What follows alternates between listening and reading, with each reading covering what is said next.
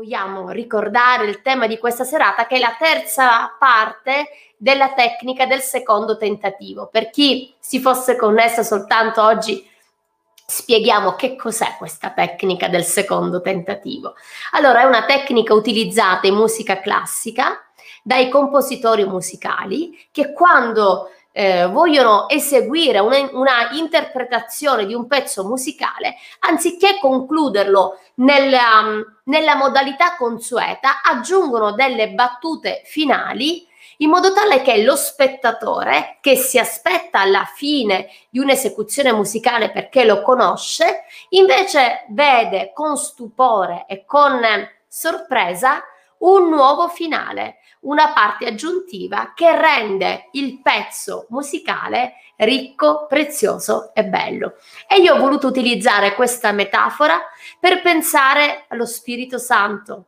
Il Signore è il compositore della tua vita e noi siamo dei musicisti. Noi suoniamo, dobbiamo suonare quello che lui vuole che noi facciamo. Ma la cosa bella è che quando tu pensi che la tua vita sia finita, sia arrivata a capolino, quando tu pensi che non ci sia più nulla da fare, che forse hai fatto delle scelte così sbagliate, ti sei cacciata nei guai, oppure per esempio hai avuto dei fallimenti, dei momenti difficili e tu pensi è finita, come quel pezzo musicale, Dio è colui che cambia le sorti della tua vita e ti dà una nuova opportunità.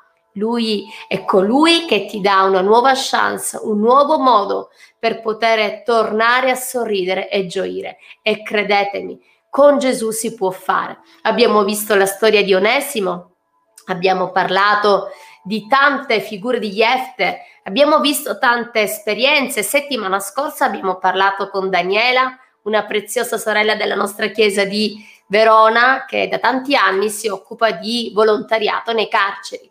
Questa sera, prima di passare la parola al nostro speciale ospite, io volevo leggere con voi un passo in eh, Giovanni 4, che è una storia molto conosciuta, la conoscete un po' tutti, no?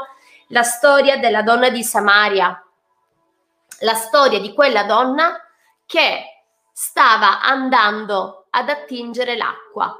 In pratica cosa avvenne? Se vedete, lo leggete poi con calma per bene, capitolo 4 dal verso 1, Gesù in pratica lasciò la, la Giudea e doveva andare in Galilea. Ecco, tra la Giudea e la Galilea c'era di mezzo la Samaria. La strada più, de- più breve era prendere dalla Samaria, anziché fare il giro lateralmente, perché era la strada, eh, diciamo, eh, meno favorita, perché i giudei e i samaritani non andavano d'accordo, si detestavano, si detestavano per tanti motivi, anche perché i samaritani credevano nel Pentateuco, ma non credevano nell'intera eh, nell'Antico Testamento, insomma c'era attrito nelle consuetudini, nei costumi, quindi passare dalla Samaria era una cosa fastidiosa. Eppure qui dice al verso 4, dice, egli doveva passare per la Samaria, doveva, poteva essere inteso o come doveva perché era la strada più breve, visto che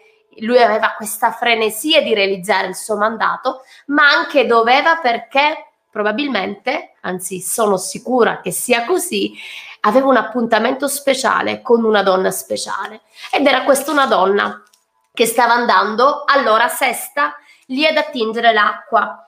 E l'ora sesta era l'ora, era mezzogiorno. E sapete, era usanza del tempo che le donne non andassero a attingere l'acqua a mezzogiorno, ma prima oppure dopo, quando andava via quel sole cocente e fastidioso e le donne andavano in gruppo insieme ad attingere l'acqua e andavano proprio al pozzo. E il pozzo in cui eh, si recò quella donna e che vide, eh, fu proprio lo scenario di un'esperienza speciale che la donna ebbe eh, con Gesù, era il pozzo di Giacobbe, il pozzo in cui che venne dato a, a suo figlio Giuseppe e lì venne seppellito Giuseppe.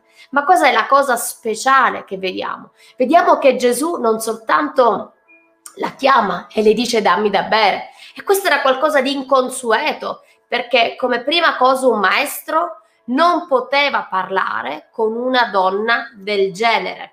e tu mi dirai come fai a sapere, lo vediamo al verso 15, quando dice al verso, intanto al verso 16 e dice anche al 17 vai a chiamare tuo marito e la donna disse non ho marito perché hai detto bene ho avuto cinque mariti. E quello che hai ora non è tuo marito quindi era una donna che aveva avuto cinque fallimenti cinque matrimoni che non erano andati bene. E stava adesso con un'ulteriore persona con cui conviveva. Quindi era una donna che aveva gustato tante amarezze e delusioni. Per una donna il matrimonio è una delle cose più belle il coronamento, di, il completamento di qualcosa che noi amiamo. Eppure vediamo in questa donna che si nascondeva, che non andava ad attingere l'acqua insieme alle altre donne, ma lei andava a mezzogiorno da sola perché non c'era nessuno che in quel momento le avrebbe potuta giudicare. E lei si sentiva giudicata, si sentiva accusata e per questo andava di nascosto, anche se c'era un sole cocente, andava da sola. E poi vediamo che Gesù non ha visto, non ha guardato la sua pessima reputazione. Eppure lui era un maestro, i maestri non potevano parlare con donne di malaffare. Non solo, lui parlava con una samaritana ed era per giunta donna.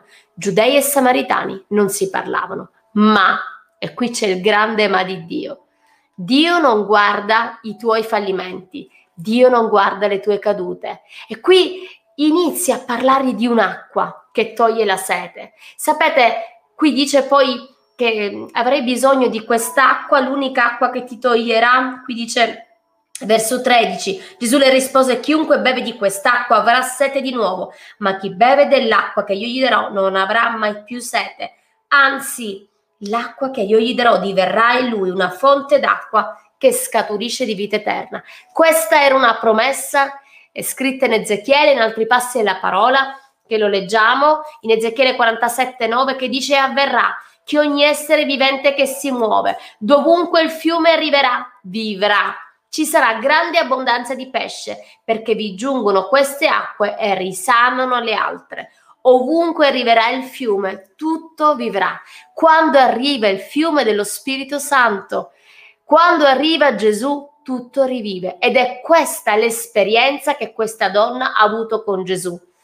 Ma nonostante Gesù gli parla di un'acqua che toglie la sete, sapete cosa dice lei?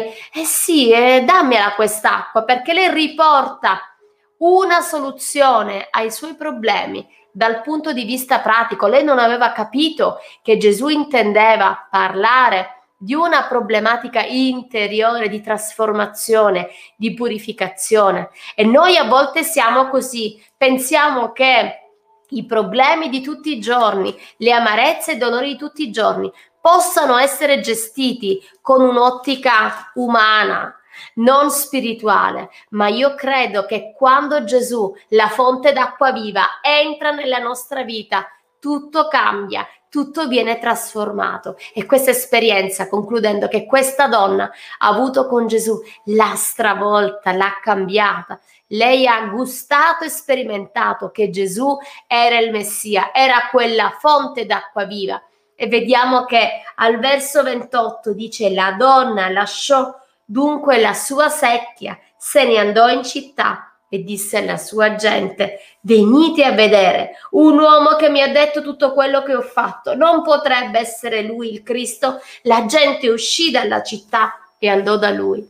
Una donna che si nascondeva e che scappava dalla gente ha avuto il coraggio di lasciare la sua secchia e di andare a raccontare quello che Gesù aveva fatto per lei. Una donna che aveva un'attività ordinaria come quella di attingere l'acqua. In quel momento ha lasciato la tradizione, ha lasciato la routine, si è spogliata anche della condanna, della vergogna, del parlare con la gente ed è andata a testimoniare. E questo è quello che Gesù vuole fare con te. Gesù vuole darti una nuova opportunità. Quindi questa sera lascia la tua secchia, lascia le tue attività tradizionali nel tuo cuore, le tue routine, le tue amarezze, le tue delusioni, la tua vergogna, la tua colpa, perché Gesù vuole darti una nuova opportunità è una nuova vita.